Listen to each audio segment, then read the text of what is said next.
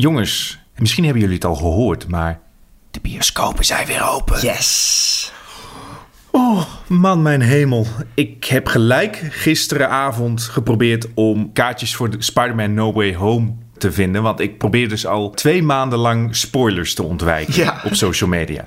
En iedereen die social media heeft, weet dat dat praktisch onmogelijk is. Ja. Maar ik wil het eventjes hebben over de wachtrij bij de Pathé bioscopen. Is die lang? Ja, ik snap dat de website ongetwijfeld heel erg goed is. Maar het stond dus een wachtrij om een bioscoopstoel uit te zoeken van 40 minuten. Serieus? Ja, dus ik zat gisteravond achter mijn laptop echt als een soort van J. Jonah Jameson te tieren van Bring me tickets of Spider-Man.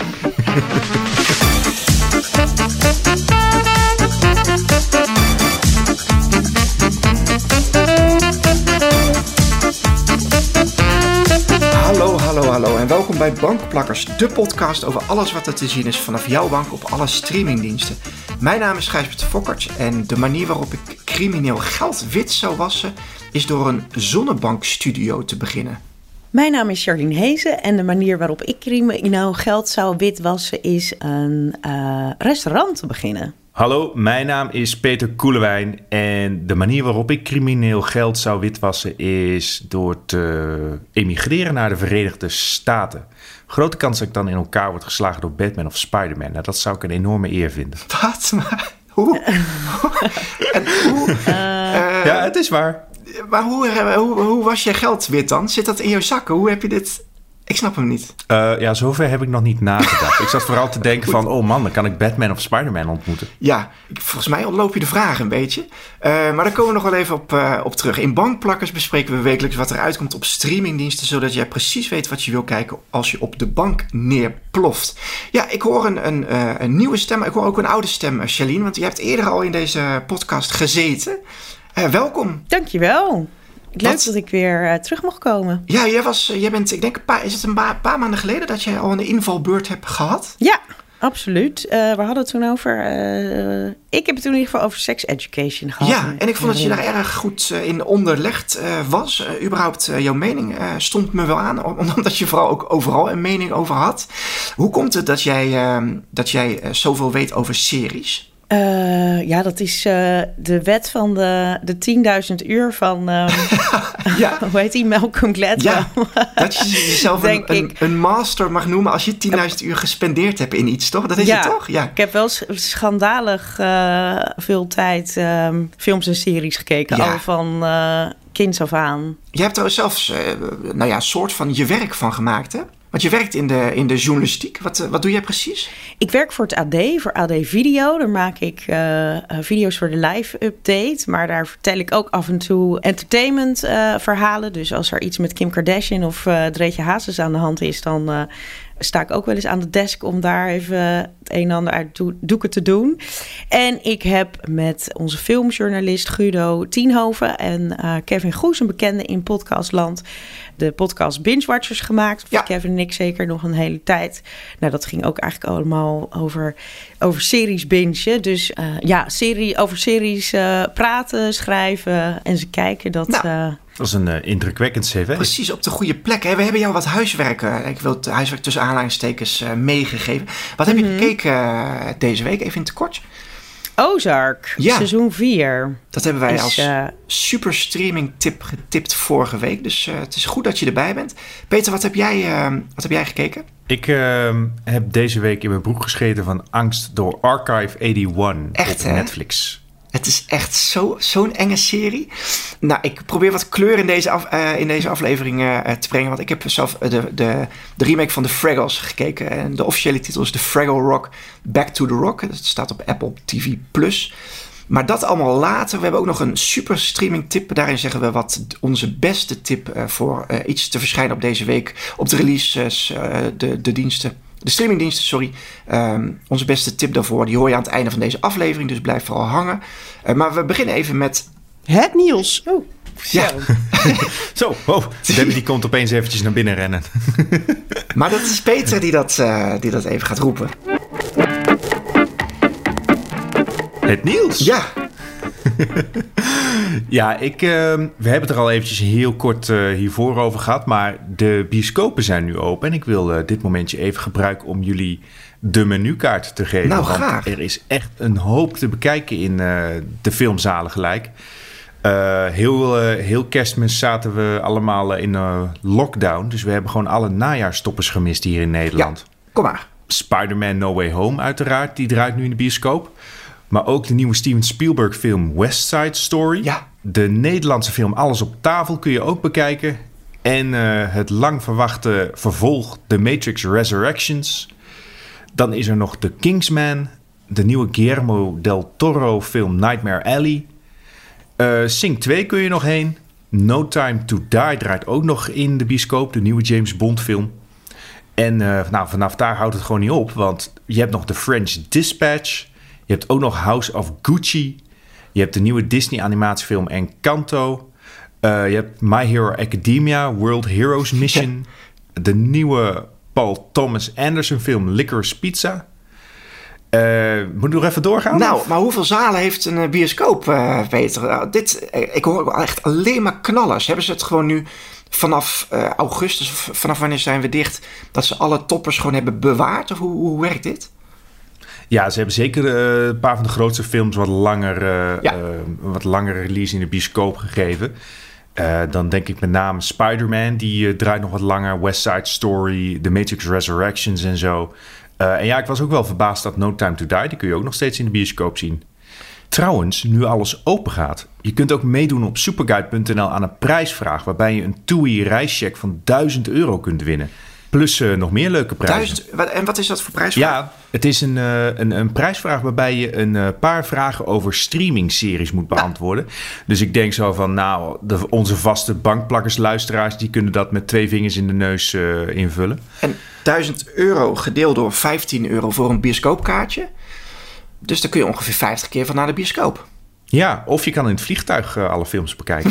Ja, dat je een ticket om de wereld boekt. Alleen maar kijk, gewoon Spider-Man op zo'n heel klein schermpje kijken. Zo, precies zoals Disney het bedoelde. Zoals het bedoeld hebben. Hey, ja, je kan naar superguide.nl/seriepuzzel. Dan kom je gelijk op de pagina waar je de vragen kan invullen. En meedoen kan nog tot 31 januari. Kijk, nou, dat is goed. Dat is inderdaad. Ik denk dat wel dat onze podcastluisteraars daar interesse in hebben. Peter, iets heel engs. Je hebt Archive 81 gekeken. Dat is een. Mag ik het een horrorserie noemen? Dat mag je zeker. En Charlène, wat jij niet weet is dat ik dus Peter heb een geluidsopname heb van Peter terwijl hij dat heeft gekeken. Oh. Wil je dat even? Wil je meeluisteren? Ja. Ik ben wel benieuwd. Zo eng vond hij het. Oké. Peter, ik heb jouw geluidsfragmentje van vorige week. Toen jij even een soort keelstemgeluidje deed, heb ik even losgeknipt. Want ik dacht, misschien komt hij nog voor Bas. En zo zie je maar, hij komt inderdaad voor Bas.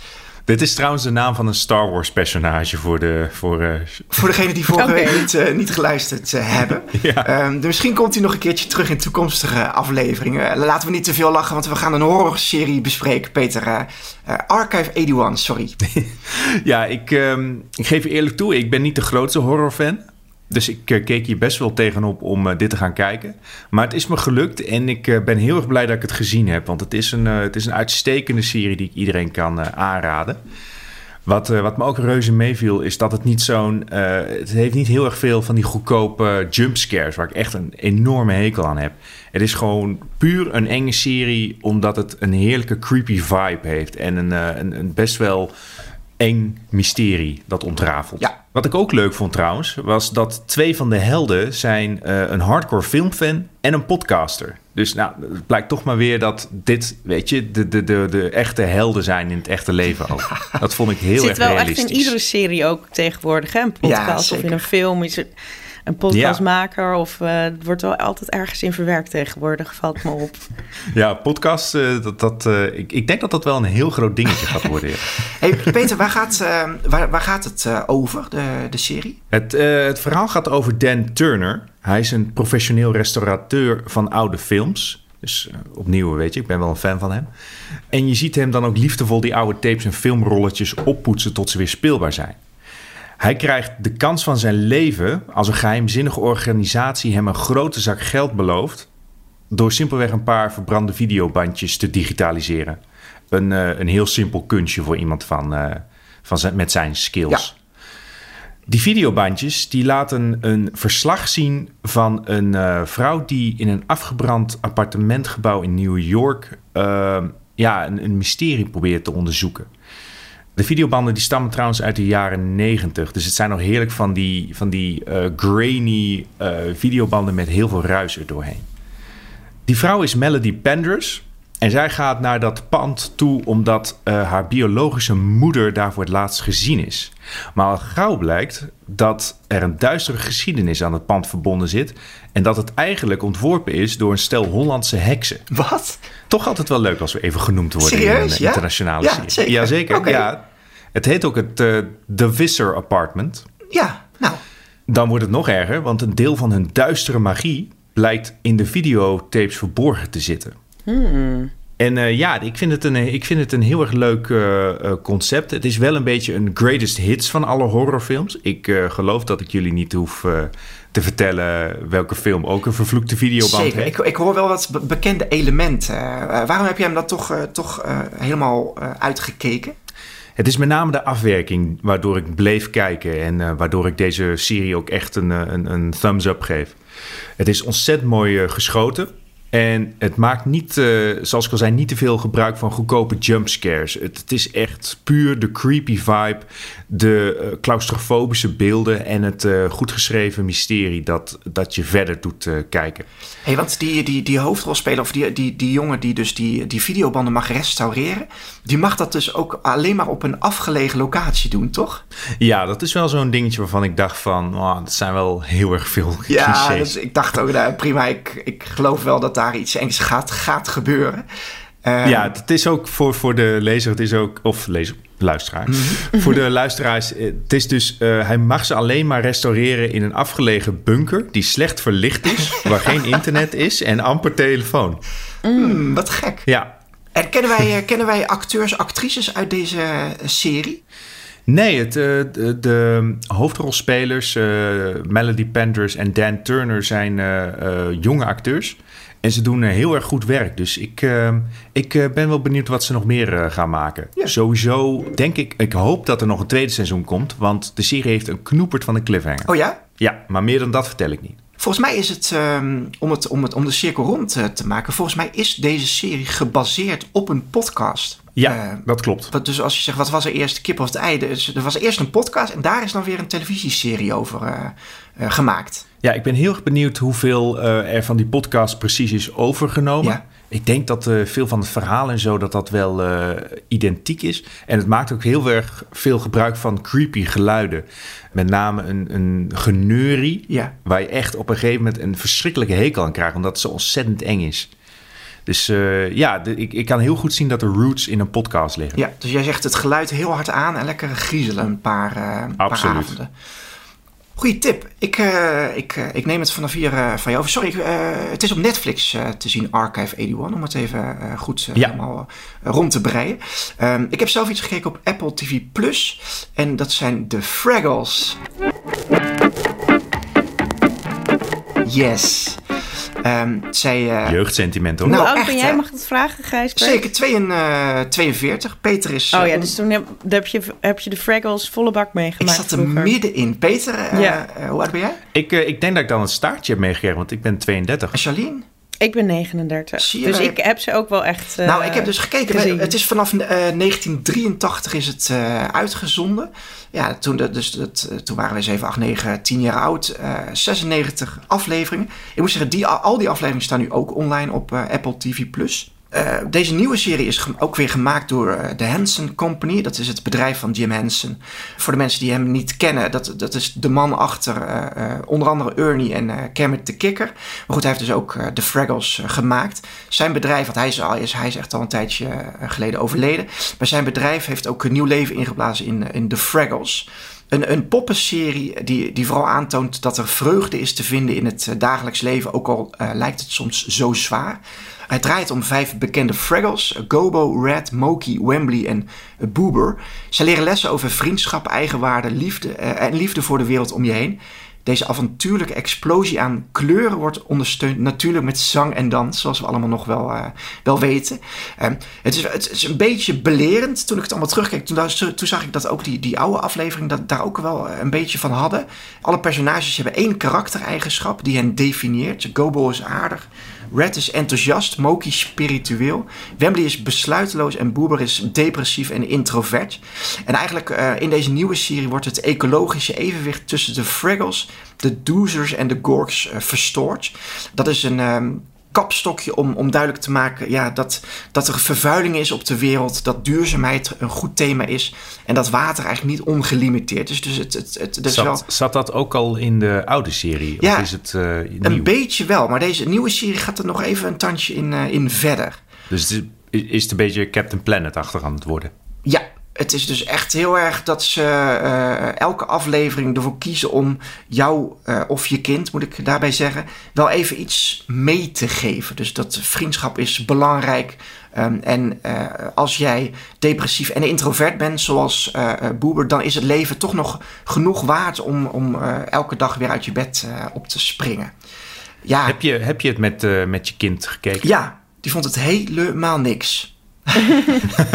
Te ouderwets of zo. Ach, ze keek 1 keer en ze zei nee, niks, niet leuk. Maar weet je wat het probleem is? Kijk, toen wij de Fraggles keken, dat was 1983 of later 1987 geweest. Toen was er gewoon nog maar 1 ding. Je kon gewoon niet zo heel veel andere dingen kijken. Nee, en je hebt nog niet zoveel andere dingen gezien. Nu zijn er natuurlijk zoveel. Het ziet er vaak een beetje ouderwets dan uit, denk ik misschien. Deze nieuwe serie echt totaal niet. Oh, het is natuurlijk wel een vernieuwde serie. Het is fantastisch. Het is hoe zij dit als poppenserie brengen.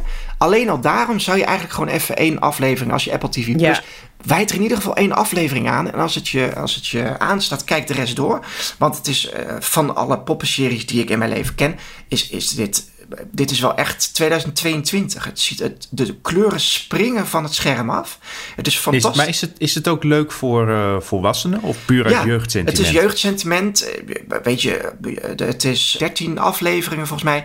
En je hoeft ze niet alle 13 te kijken van een half uur. Want het is wel erg veel kleur. Het komt wel echt bij je naar binnen. Maar het is leuk om even te checken wat het nou ook weer was. En misschien... Kijk, mijn dochter is 6. Misschien is zij er iets te jong voor. En zijn het kinderen van 10, 11, 12 die dat misschien leuker vinden.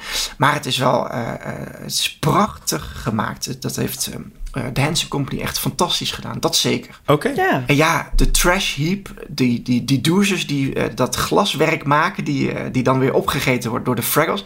Het is wel echt één grote nostalgische bende daar.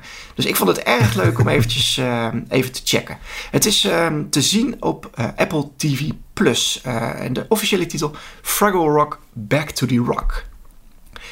Dan gaan we toch weer terug naar iets thrillerachtigs, Charlène. Zeker. Thriller, misdaad, mysterie en ook af en toe een goede grap. Ja. Ozark. Wat ik vind eigenlijk wel echt een van de pareltjes van Netflix. Toch wel een van mijn favorieten die ze er ooit hebben opgezet. Seizoen 4 alweer. Het is een serie die draait om de boekhouder, gespeeld door Jason Bateman. En zijn vrouw is Laura Linney. Mm-hmm. Nou ja, hij is een boekhouder, een hele slimme man. Larry Bird heet hij. Sorry, Marty Byrde. Larry Bird is iemand anders. Marty Byrde, dat is het, de Birds. Nou ja, zij zijn een hele brave, een beetje nerderig boekhouders lijken dat. Maar zij zijn boekhouders van een drugskartel. En zij was grote hoeveelheden geld wit. Maar ja, daar zitten toch iedereen die Narcos of een andere drugsserie heeft bekeken, weet dat daar altijd wel wat nadelige gevolgen aan zitten. Zo ook voor de familie Byrde. En die komen uiteindelijk in de Ozarks terecht. In de Ozarks in Missouri. Ze komen uit Chicago, ze gaan naar de Ozarks in Missouri. Dat is een gebied met allerlei riviertjes en ook een beetje moerassen waar je bootfeestjes hebt, maar wel een beetje... Middle of nowhere. Ja, een beetje Midwest. Het bestaat echt, hè? Ja, zeker. Ja, dat is een beetje een vakantieplek waar je... Want je hebt daar natuurlijk... even kijken, aan die kant. In het midden heb je natuurlijk geen water. Dus, maar er hebben wel grote plekken met rivieren. Dus dat is echt een plek waar bootjes en veel bootfeesten plaatsvinden. En criminaliteit dus. Ja, en het is een beetje... het ligt een beetje... De sfeer is vergelijkbaar met die in Bloodline op de Florida Keys. Weet je wel, ook zo'n vakantieoord. Maar een beetje... Nou ja, techie zou ik het niet... Maar het is niet... Het is een beetje heel erg voor de middenmoot vakantie, zeg maar. Nou ja, zij gaan daar in die buurt... in de lokale industrieën investeren. Dus de restaurants, hotel... om daar een beetje het geld wit te wassen. En uiteindelijk zijn ze in het laatste seizoen... zijn ze zo'n grote casinoboot begonnen. Ja. Weet je, zo'n New Orleans... die bestaan nog? Rivers boat. Ja, want dan is het... Want juist omdat hij op het water ligt... daar heb je dan de gokvergunning en niet aan wal. Zoiets is slim. Het dan, geloof ik. Het interessante aan deze serie is dat zoals je Jason Bateman kent... en ook Laura Linney, dat zijn als je die tegen zou komen... die vertrouw je volledig daar. Die geloof je helemaal. En ook ik vind ook vooral Jason Bateman echt een ontzettend likable... persoon. Ben sowieso erg fan van hem als acteur. Maar je trapt er gewoon volledig in. En dan is hij ook een beetje een soort wiskundegenie... waardoor hij dat allemaal prachtig kan regelen, dat witwassen. Dus dat is een hele mooie combinatie. Maar ondertussen zitten ze echt in de hoogste regionen... van de drugskartels in Mexico. Nou ja, dat is in de afgelopen... zonder al te veel weg te geven... in de afgelopen series... wordt dat moreel kompas van die familie Byrde... toch steeds verder op de proef gesteld. En waar we nu aan zijn beland... is seizoen 4... hoewel ze bij tijd en wijle nog steeds zo likable zijn... zijn er toch wel wat mensen verdwenen en gebeuren er toch wel... Is het toch wel duidelijk dat zij toch ook wel zelf hele grote boeven zijn. Mm-hmm. En hun kinderen daar inmiddels ook hebben meegetrokken. Want ze wonen als braaf gezinnetje met 2 inmiddels tienerkinderen. Nou, het zoontje is ook net zo slim als die vader als het gaat om rekenen. En die dochter is net zo bij de hand als de moeder. Dus die worden in dit seizoen worden die ook meegesleurd in de criminele activiteiten van het gezin. Dus het is een soort van family business. Geworden. Nou ja, wat ik al zei, het speelt zich dus af in de Ozarks. Wat betekent dat je echt prachtige taferelen ziet qua water in boerderijen, landerijen. Het is enorm sfeervol. De ene kant hebben ze dus een Mexicaanse drugskartel waar ze mee moeten dealen. Aan de andere kant een lokale heroïnefarmer. Een vrouw, wat echt van die rednecks zijn. Ja. Nou, en daar manoeuvreren zij, daar dansen zij eigenlijk soort van tussendoor. Dus ja, ik vind het eindeloos... Wil je wel dat ze winnen? Of denk je zo van, dit kan nooit goed aflopen? Ja, je wil zeker dat ze winnen. Al moet ik zeggen dat zij een beetje minder sympathiek...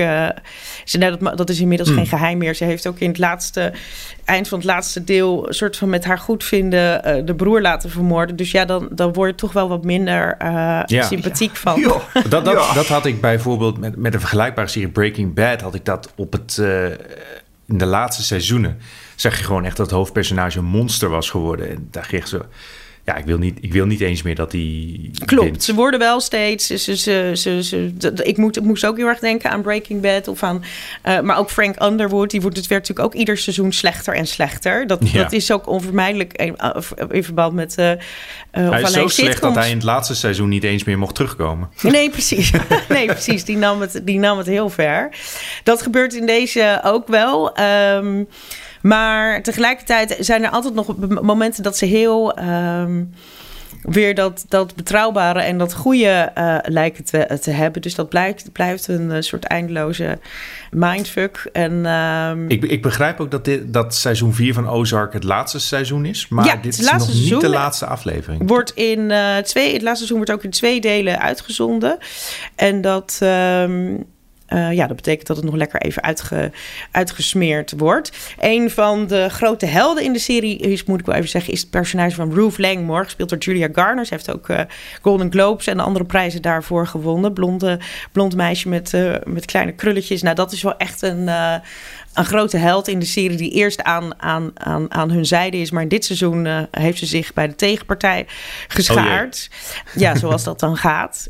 ik vind het heel lastig om geen spoilers te geven. Dus ik weet je, we stoppen. Praat ik een beetje op alsof ik op eigen. Nee, dat is niet erg. Ik vind dat je al lovend genoeg over deze serie geweest bent. Het is dus in tweeën geknipt. Het eerste deel van 7 afleveringen is nu te zien via Netflix. En volgens mij is het tweede deel van 7 afleveringen aan het einde van dit jaar komt het online te staan. Dus daar hebben we iets om naar uit. Ja, en het zijn ook hele lange afleveringen. Ja. Dus het is echt wel... Dus je hoeft niet teleurgesteld te zijn. Het is 1 per avond. Is eigenlijk wel... Dan heb je week plezier. We hebben iets om naar... Ja, precies. Het is goed om een beetje... Ik ben echt erg van het binge-watchen. Maar ik ben ook altijd trots op mezelf... als ik het een beetje netjes kan uitsmeren als een... hoe heet dat? Een beetje gematigd. Ja, een soort adventkalender. Maar dan met een serie. Ja, precies. Ja, zeker. Ozark, de adventskalender. Mooi. We zijn bij de overige releases aangekomen. Maar voordat ik jullie vertel dat het allemaal deze week verschijnt op alle streamingdiensten, wil ik nog even roepen dat aan het einde van deze aflevering de super streaming tip van Superguide wordt geroepen. Dus de beste serie of film die deze week online verschijnt, die zeggen we dan. Dus blijf even hangen. Het is erg druk deze week op alle streamingdiensten. Vooral Netflix is hard in de bus aan het blazen. Maar ik ga snel beginnen, want het is een heel lang rijtje. Apple TV+ die brengt een film, die Afterparty. Of sorry, dat is een serie. En tijdens de afterparty van een reunie van de middelbare school vindt een moord plaats. En dat is het leuke eraan. In elke aflevering krijg je dus het verhaal van die bewuste avond vanuit een ander personage te zien. En daardoor kom je uiteindelijk dus achter het feit wie het gedaan heeft en hoe het allemaal zit. Het zag er erg mooi uit toen ik het even heb bekeken. Op Prime, Peter, en dan kijk ik jou even aan, komt The Legend of Vox Machina. Wil jij er zelf wat over roepen? Ja, dit is een animatieserie die perfect in mijn straatje past. Dat dacht ik. Er zit heel veel humor in. Ja, het is voor volwassenen. Dus het is heel humoristisch, heel grof en heel gewelddadig. Klinkt goed. Het zijn 3 dingen die ik leuk vind in het leven. Dan denk ik dat ik weet wat jij volgende week gaat bespreken. Op Videoland is het 4e seizoen van Mokro Mafia te zien. Dit nieuwe seizoen gaat over de nieuw ontstaande driemanschap tussen de Paus, Tata en Potlood. Disney Plus gaat weer iets heel anders brengen. Een serie over Pam en Tommy. Dat is de titel. Maar het gaat natuurlijk over Pamela Anderson. Het gaat over die gelekte videoband. Die sekstape. Eigenlijk... Ja, het is volgens mij gewoon het liefdesverhaal tussen Pamela Anderson en Tommy Lee. Waar die gelekte videoband natuurlijk...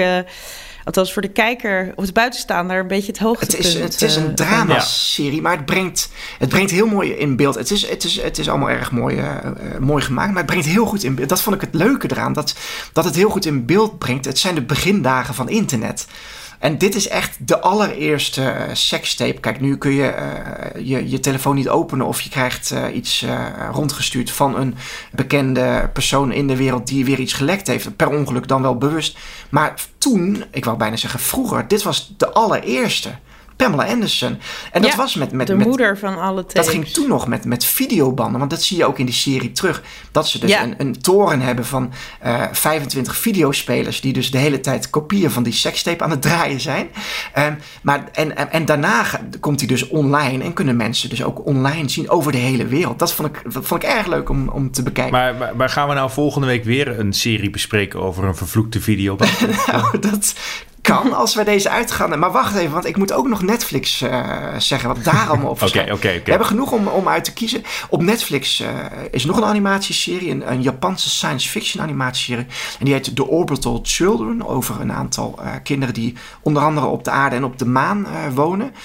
Dan heb ik nog een hele lange serietitel. En die zegt eigenlijk is dat de premisse van de serie als serietitel. The Woman in the House Across the Street from the Girl in the Window. En dat is dus een serie, misschien is het een bekend onderwerp van iemand die aan de overkant van de straat een moord ziet gebeuren. Alleen dit keer is degene die de moord ziet gebeuren, die zit vol onder, die is dronken, stoned, die gebruikt drugs, dus die is niet de beste getuige ooit. Dus die gaat ook heel erg aan zichzelf twijfelen. En er spelen wel een aantal... Ik vond het trouwens een hele gekke trailer die erbij zit. Want het lijkt ook alsof het een parodie is op het hele thrillergenre. Ja, maar... Ik weet dus niet wat we daar kunnen verwachten. Wat ik wel weet is dat Tom Riley en Kristen Bell de hoofdrollen hebben. Dat zijn niet de minste. Ik vond Kristen Bell fantastisch in, natuurlijk in Frozen. Maar ik vond haar ook, ik ben heel erg House of Lies fan. Een andere serie waar zij een tijdje terug in heeft gezeten. En The Good Place. Ja, is ook heel goed. Dus ik vind dat wel een serie waar ik toch heel even naar moet gluren om te kijken of het wat is. Over goede acteurs gesproken. Kevin James, die zit in Home Team, een film van Netflix. Daarin is hij een geschorste rugbycoach die eigenlijk weer contact met zijn zoon probeert te krijgen door zijn jeugdvoetbalteam te gaan coachen. Ik denk... Nou ja, het maal overtuigd bij Kevin James. Ja, toch? En ik ben zo aan het duimen dat het uiteindelijk toch op het eind goed gaat komen tussen die twee. Netflix brengt verder In From the Cold. En dat is een spionnenserie. Dat gaat over een voormalige Russische spionne die haar nieuwe gezinsleven moet combineren met haar vaardigheden als spionne. Ik kreeg er een beetje Black Widow vibes van deze serie. Dus die vind ik ook wel tof om te checken. En dan heeft Netflix nog tweede seizoenen van series. Raising Dion, ik weet niet of jullie die kennen, maar dat gaat over een jongetje dat superkrachten heeft. Zijn moeder die strijdt een beetje om ervoor te zorgen dat die superkrachten niet uitgebuit worden. Oh ja. En dan is er nog Dark Desire, of in goed Frans Oscuro Deseo. Een erotische thrillerserie. Waarvan, als ik de reviews heb gelezen, dat er weinig erotiek en weinig thriller in zit. Maar goed, ik wil dat toch even roepen voor degene. Ik ben wel benieuwd wat er nu in zit dan. Misschien moet je die naast Fox Maki naar Peter, dat jij nog een extraatje krijgt te zien volgende week. Maar dus okay. Het is druk, jongens. Charlène, zit er iets bij wat jij zeker gaat buizen? Nou, ik keek eigenlijk al heel erg uit naar Pamela en Tommy Lee. Of hoe heet Pammy en Tommy? Pam en Peppy en Koppel. Pam en Tommy. Daar ben ik wel... hoe heet de actrice? Lily James, die haar gaat spelen. Ja, die hebben ze ook wel zo mooi... zo goed gelukt volgens mij. Dus ja, ik vind dat... En ik vind sowieso al die verhalen die de jaren 90 weer bovenhalen... Van of het nou de O.J. Simpson is of de impeachment van Clinton of dat soort. Dus series die dat soort onderwerpen coveren, ben ik sowieso erg voor te porren. Ik las ook dat Pamela Anderson zelf al wat dingen had gezien ervan. En dat ze het erg pijnlijk vond om het terug te ervaren. Dus ik ben ook heel benieuwd van hoe zij het eindproduct straks helemaal gaat beschouwen. Ja. En die zoons die hebben natuurlijk sowieso best wel wat te verduren gehad met die twee ouders. Dus die kennen alle verhalen. En Pamela is overigens vorige week nog weer voor de vijfde keer gescheiden, geloof ik trouwens. Kleine side note. Ik ben altijd erg van de triviale feitjes. Als het gaat maar hoe verdrietig dat ook ik dat natuurlijk voor haar vind. Maar wat je eigenlijk wil zeggen, zij is op de markt, zeg je dat? Ja. Nou. Ja, zeker weer. En altijd happy to marry. Want je zou denken, na al die pogingen... want het zijn er letterlijk volgens mij 5. Ik moet even minimaal 5. Ja. Waar ook een aantal van minder dan een jaar... of van 100 dagen of zo tussen zitten. Maar dat ze toch steeds opnieuw weer wil doen. Ook dat vind ik toch altijd heel bijzonder. Misschien een romantisch inborst. Ja, we zullen dat... het was wel echt een heel hevig liefdesverhaal... die begint met Pamela en Tommy en de kindjes. Het was even gewoon echt zo'n rock'n'roll liefdesverhaal. Want die vakantie die we allemaal zijn mee geweest... op Lake Mead met het bootje en die grote videocamera op de schouder... Mm-hmm. Hadden ze het wel echt heel erg leuk met elkaar. Toch? Ze hadden het heel leuk, ja. Want zij riep ook de hele tijd ja. Dus ze had het heel erg leuk, denk ik. Ja, nee, ze waren heel erg... Maar ja, goed dat...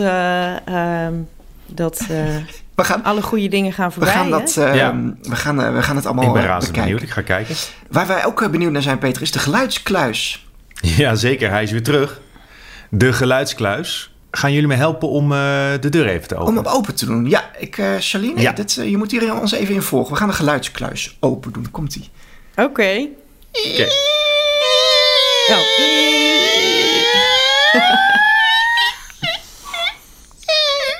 Ja, zo. Zo. Wat zit erin? Nou, Charlène, ik zal het eventjes aan je uitleggen... van wat de geluidskluis is. Ik laat de andere podcasters iedere week een iconisch geluid horen uit een film of een serie. En jullie moeten dan raden uit welke film of serie die komt. Raden jullie de titel goed, dan krijgen jullie een punt. Zo niet, dan hou ik de punt. En jullie staan met 1-0 voor sinds vorige week. Dus eens kijken of ik een gelijkmaker kan maken. Daar komt-ie.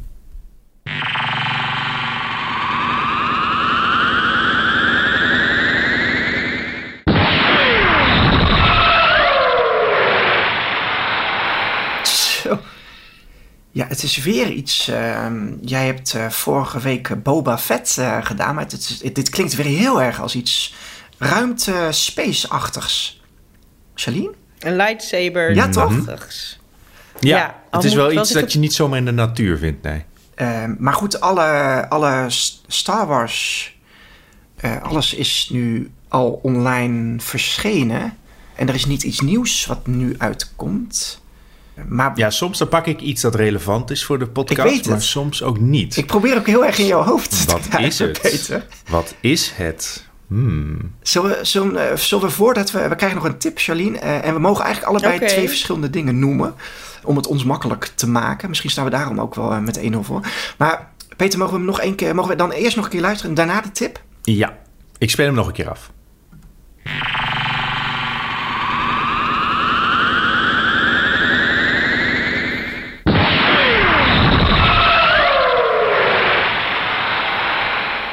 Ja, ik denk... Ja, jullie zijn echt sprakeloos. Nee, het is... Ik denk dat er iemand in een hyperwarp vertrekt. Zo'n ruimteschip dat dan wegschiet... en dan ergens in een andere dimensie weer tevoorschijn komt. Zoals in Contact. Bijvoorbeeld. Dus ik denk dat we één antwoord al hebben. Maar laten we nog een tip van Peter aanhoren. Ja, hier is mijn hint. Het heeft met vechten te maken. Oh jee, ik zie jullie echt verbaasd kijken nu. Ja, maar dit kan niet... Als dit niet een ruimte... Dit moet een soort... maar ik... ik ga voor Star Trek. Ik krijg heel erg Star Trek vibes hiervan. Charlène? Een specifieke Star Trek serie of een film? Laat ik dan voor Star Trek Beyond gaan. Star Trek Beyond? Yes. Charlène, wil jij voor Contact gaan? Ja, nou, maar dat heeft niet met vechten te maken. Dat heeft meer met dat worm door de melkweg. Ja, weet je wat het probleem is? In Star Trek zit wel vechten. Ja. Maar specifiek hiervoor, heeft het dan iets met reizen te maken? Peter. Is het dat Beam Me Up Scotty ding of zo? Of dat... Oei, dat zou een goede gok zijn. Ik weet niet of je dat tegen Peter moet zeggen, hoor. Een beam me up, Scotty ding. Want dan krijg je misschien ruzie. Ja, ik moet wel zeggen dat het wel een beetje een blinde vlek is. Dat maakt niet uit. Ik ken het wel, maar niet zo heel... dat ik de geluidjes... Maar laten we Contact en Star Trek Beyond kiezen. Dan horen we wel of het goed is. Ja, Peter. Oké. Contact, Charlène. Dat is fout. Ja. Maar Gijsbert, Star Trek Beyond zei... Ja. Nou, Star Trek in zijn geheel zou ik het aan rekenen. Dat is ook fout. Nee, hè? Ah. Stand is 1-1 dan daarbij. Nou, waar komt dit geluid wel vandaan?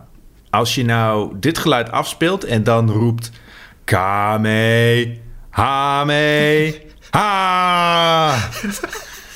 Nou, dan heb je weer soundbite, Gijsbert. Ik zit er doorheen te lachen. Dat is stom van mezelf. Ik had mijn neus in moeten knijpen of zo. Dit is de Kamehameha-straal van Dragon Ball. Serieus? Van Dragon Ball Z. Ah, ja. Ik zat ook al aan iets van Pikachu of iets waar ze met van die dingen... Oh, nee. Vechten is dan ook echt een goede tip. Maar... Ja, zonde. Ja, dit is... Ja, ik heb trouwens heel erg goed gezocht naar waar nou precies deze geluiden vandaan komen. Je hoort er tussendoor een beetje het geluid van een rits die heel snel doorgaat. Maar verder hebben de Japanse makers, die hebben het nog steeds geheim gehouden van waar ze die Kamehameha-straal precies mee gemaakt hebben. Ja, het is voor de leken, het is een grote laserstraal die het hoofdpersonage in Dragon Ball Z, Goku, kan afvuren. En dat laat hij dan op, dus dat hoor je ook echt. Het is wel een woordgrap in het Japans. Het is een soort van verbastering van schildpadstraal. Oké, wat wel een goede naam is. Ja, maar het wordt nog gekker. Want het is ook een referentie naar de eerste koning van Hawaii. genaamd Kamehameha. Ah. Ik kan die nooit meer normaal. Dat vind ik leuk, Peter. Nee, ik was een paar jaar geleden in Washington D.C. op vakantie. En daar was ik dus in het Capitool. En daar hebben ze allemaal standbeelden van beroemde Amerikaanse helden en zo. En daar stond dus iemand genaamd Kamehameha. Dus ik had echt... Mijn brein die sloeg echt op tilt. Ja, dat snap ik. Mogen we hem nog een keer luisteren nu we dit allemaal weten? Oké. Okay.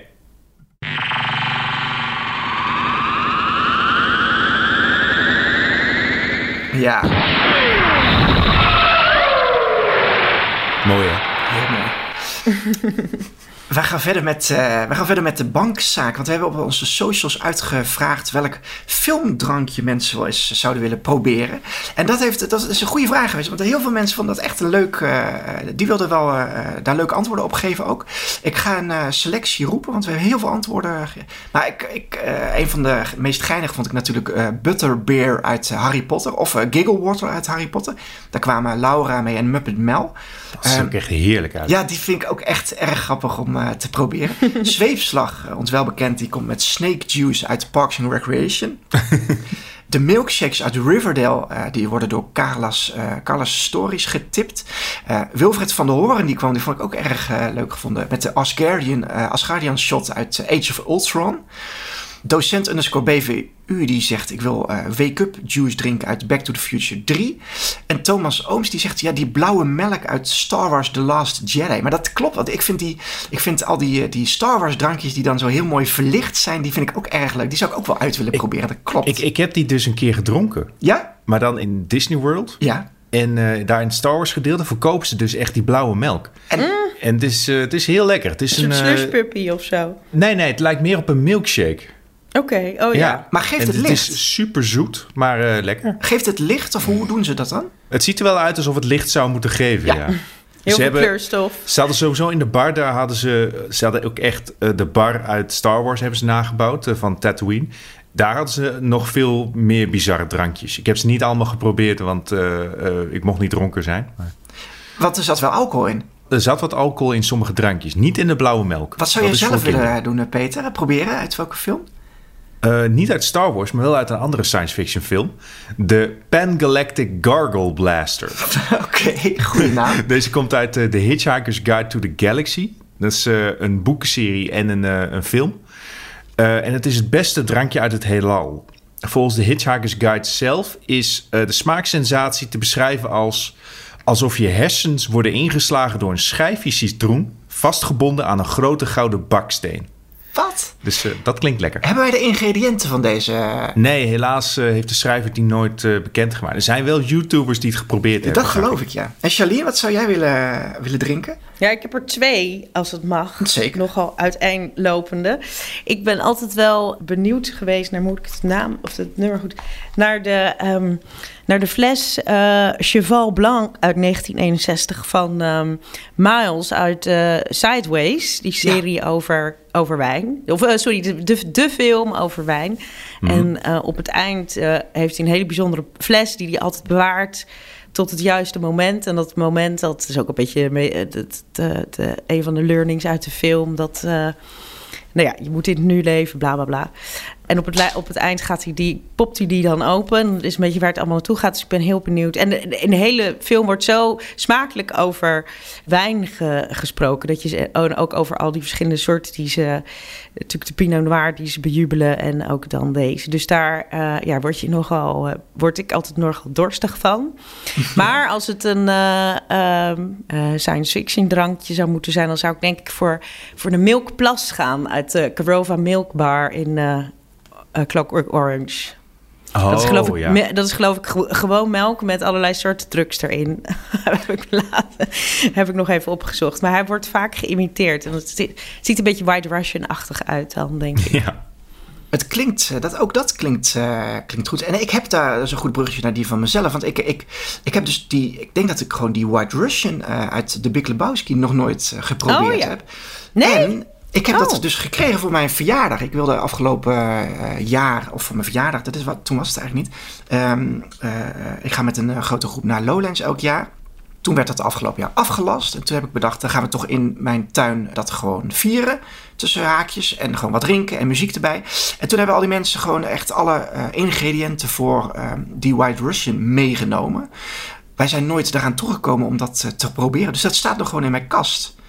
Ga je het wel in... En je kan nu weer ook in een cocktailbar zelfs proberen. Dat komt. Ja. Zal ik dit eens gewoon eens deze week gaan doen? Ja, maar wel in je ochtendjas, hè? Zee, dat kan ik regelen. Kan ik doen? Oké, nou dan hebben we wat om naar uit te kijken. Of heb ik wat om naar uit te kijken? Is anders om naar uit te kijken deze week is de Superguide Superstreaming Tip. Waarin we elke week bedenken wat dan onze leukste film of serie is die verschijnt. Netflix brengt weer een true crime documentaire. Ik denk dat dat komt omdat Steven er zo verslaafd aan is geraakt. Dit keer is het de Tinder Swindler. Dat is de Engelse naam. En dat is eigenlijk een beetje een oplichter een oplichter die op streamingdiensten zit. Ik heb zelf ook even nagedacht over een Nederlandse naam. Ik dacht zelf aan de datingdief of de swipe charlatan. Maar in ieder geval, de serie gaat over dus Tinder. Verschillende vrouwen die ontmoeten daar de man van hun dromen. Een rijke jetsetter. Maar zoals zo vaak gebeurt, dat klopt niet helemaal. Ze worden allemaal voor $10.000 opgelicht. Door die man met zijn mooie woordjes.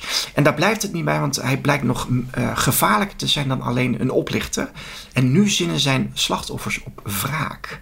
Ik vond het wel een interessant gegeven. Ik denk ook dat deze wel hoge ogen gaat gooien. Zeker al vanwege het hele onderwerp. Het spreekt me nu al aan. En het is dus echt gebeurd. Ja. Want ik zou het ook een heel voor de hand liggend plot vinden voor een serie om dat op Tinder of op een dating app te baseren. Maar deze man, dat is iemand uit Israël. En volgens, als ik het goed heb gezien, heeft hij vooral Scandinavische dames opgelicht. Maar dus ook door ze mee te nemen in een privéjet en zo. En dan uiteindelijk te zeggen van luister, ik heb wel een privéjet, maar ik heb schulden en ik moet nu vanavond $30.000 afbetalen, want anders komen ze achter me aan. Ja, en die dames die allemaal verliefd op hem waren, die maakten dan keurig dat geld naar hem over. En de volgende dag was de vogel gevlogen. Ja, dat is vervelend. Jongen. Te mooi om waar te zijn, helaas. Dus Netflix gaat dat deze week online zetten. Dus dat is onze superguide, superstreaming tip. Wil ik de luisteraars bedanken voor het feit dat ze ons helemaal uit hebben gezeten tot het einde. Charlène, dank je wel dat jij dat je in wilde vallen. Voor je goede kennis. Leuk. Graag nog een keer, als ik zo vrij mag zijn, nu al.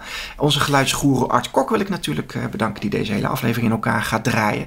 Als jullie ons willen bereiken, dan kan dat via onze socials op @bankplakkers. Het kan ook nog via de ouderwetse mail via bankplakkers@gmail.com. Je kunt daar je vragen achterlaten, maar ook kijktips. Alles is welkom. En je kunt nu ook in bijna elke podcast-app naar keuze kun je een aantal sterren geven. Dat kan tegenwoordig ook via Apple. Dus doe dat vooral, dan weten wij ook of jullie ons waarderen of niet. Dat mag ook. We zijn niet boos, wel teleurgesteld. Dankjewel, tot de volgende. Doei. Bye. Ga gauw naar de bioscoop.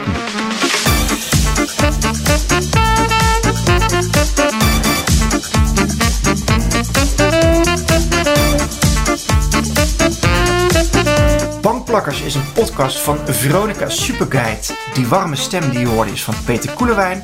Onze editing wordt gedaan door geluidsgoeroe Art Kok. Mijn naam is Gijsbert Fokkerts. Tot de volgende!